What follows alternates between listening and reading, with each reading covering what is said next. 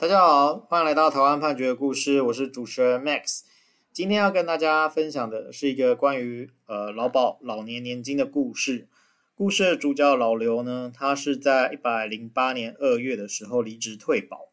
那退保之后呢，他就向呃劳保局去申请劳工保险的老年年金给付。劳保局审查之后、哦、认为老刘他符合这个老年年金起给付的请领条件。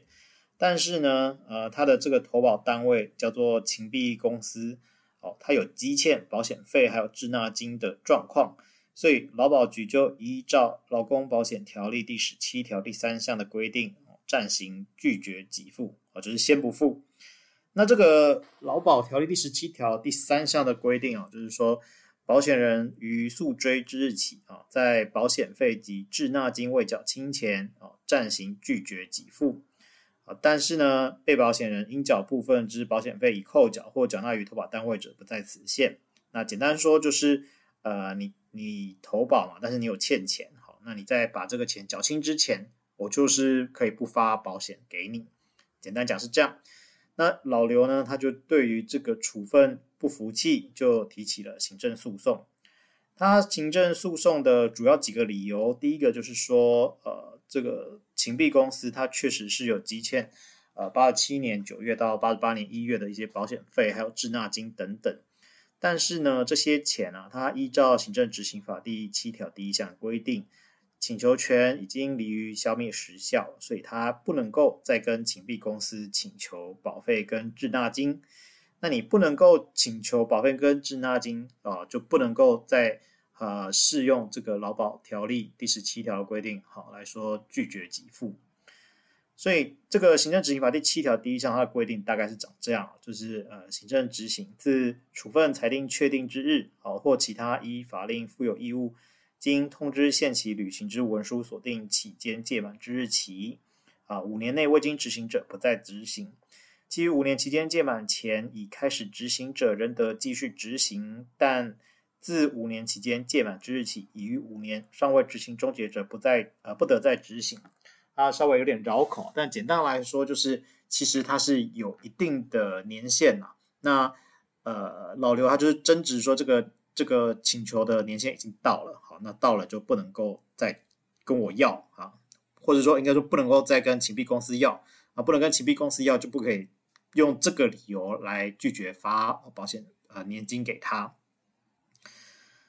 然后再来哦，就是他认为说，呃，劳保条例第十七条，他这个暂行拒绝给付的对象，他应该只能是呃勤必公司现在任职的负责人。而老刘呢，他说他是从九十二年十月三十一的时候就已经破产了。那破产的人呢、哦，就依照这个公司法三十条，他是不可以当公司的经理人。如果已经当经理人的话，他是当然解任。好，所以。呃，老刘说我已经破产了，我破产就不再是公司的负责人啊，是这样的意思。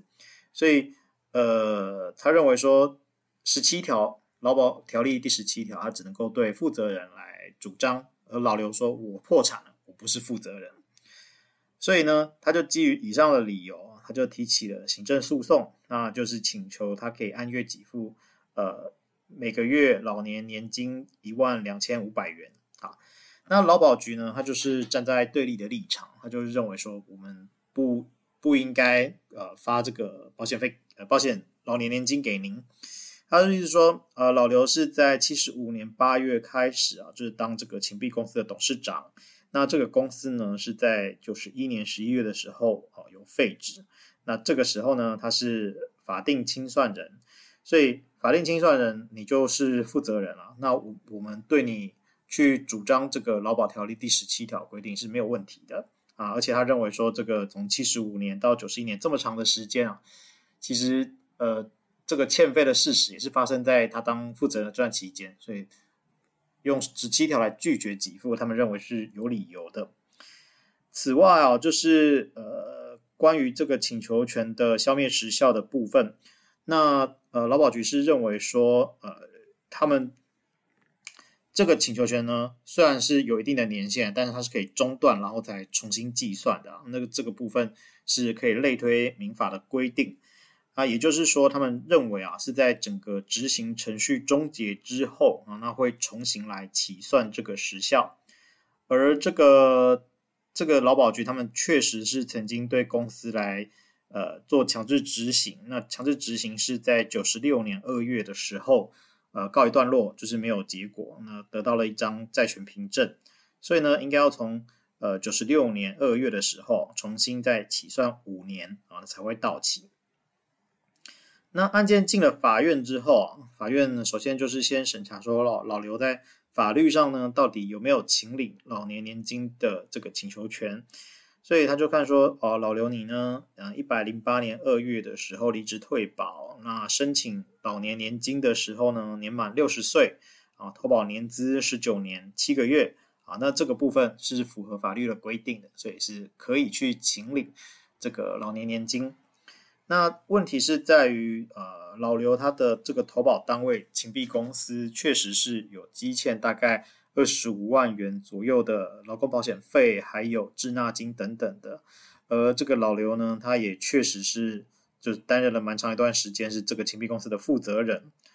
好，那所以问题就在于说到底有没有十七条的适用嘛？那十七条的适用首先就法院就也是认为说应该要看说有没有欠费，或是这个欠费的请求权可不可以主张，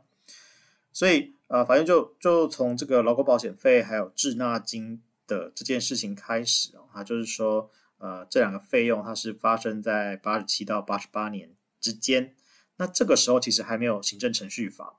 没有行政程序法的时候它的时效应该是十五年，好，就是类推适用民法的规定是十五年啊，但是呢在行政程序法施行之后，因为行政程序法它是为了让这些、呃、政府机关的案子早点确定，它是、呃、用比较短的时效就是五年，所以从这个行政程序法施行的那一天开始、哦、它就是会适用这个五年期间的规定。那如果是依照这样子的规定的话、哦、那其实请求权是在九十五年一月的时候就已经届满了。那再来好，这是就是从劳保局的观点，他可以对公司来请求，这个是呃，应该说劳保局对于公司的这个请求权在九十五年一月的这段期间啊，都是还可以请求的，这部分是没有问题。好，再来就是说呃，老刘你呢他是这个投保单位的负责人啊，对于有没有欠费啊，然后缴纳滞纳金这些事情你本来就应该要去处理啊，但是你不处理、哦、那这个时候呃，是可以适用这个劳保条例第十七条来暂行拒绝给付的、啊、问题就在于说如果、哦、这个在具体这个个案啊，就是你请求的这个时间点呃，应该说我们要适用这个十七条第三项的这个时间点呃，这个保险费跟滞纳金的请求权已经因为时效完成而消灭的时候，那其实也没有办法再回过头来去适用这个拒绝暂行拒绝给付的规定，所以呃，法院就认为说啊，这个请求权呢，它既然是在九十五年一月的时候就已经届满了，那呃，就是劳保局不可以再跟公司要这笔钱了，所以老刘呢去跟这个劳保局申请老年年金给付的时候、呃、已经没有办法再去行使这样子一个抗辩的权利了，所以呃，法院就认为说他去申请这个老年年金的给付是合法的。那但是呢，法院也也有觉得啊，好像这样的结论可能有点怪怪的，好、啊，所以他就再补了一句说，呃，如果这个投保单位他没有财产啊可以执行，或是财产不够清偿的时候，而这个主持人或负责人啊对于逾期缴纳是有过失的。简单来讲，就像这个秦碧公司他没有足够的财产去执行，或是不够清偿，而这个负责人老刘啊他对此是有过失的，呃，这个呃，其实他认为啊是可以依照劳保条例第十七条第二项的规定来让老刘来负损害赔偿的责任，来减少、啊、或是避免损害的发生。所以最后呢呃，虽然有刚刚后面讲的最后这个但书啦，但是法院因为认为、哦、这个东西就是呃，劳保局对公司的请求权已经离于时效了，那离于时效的情况就不能够再回过头来主张劳保条例第十七条第三项的抗辩权。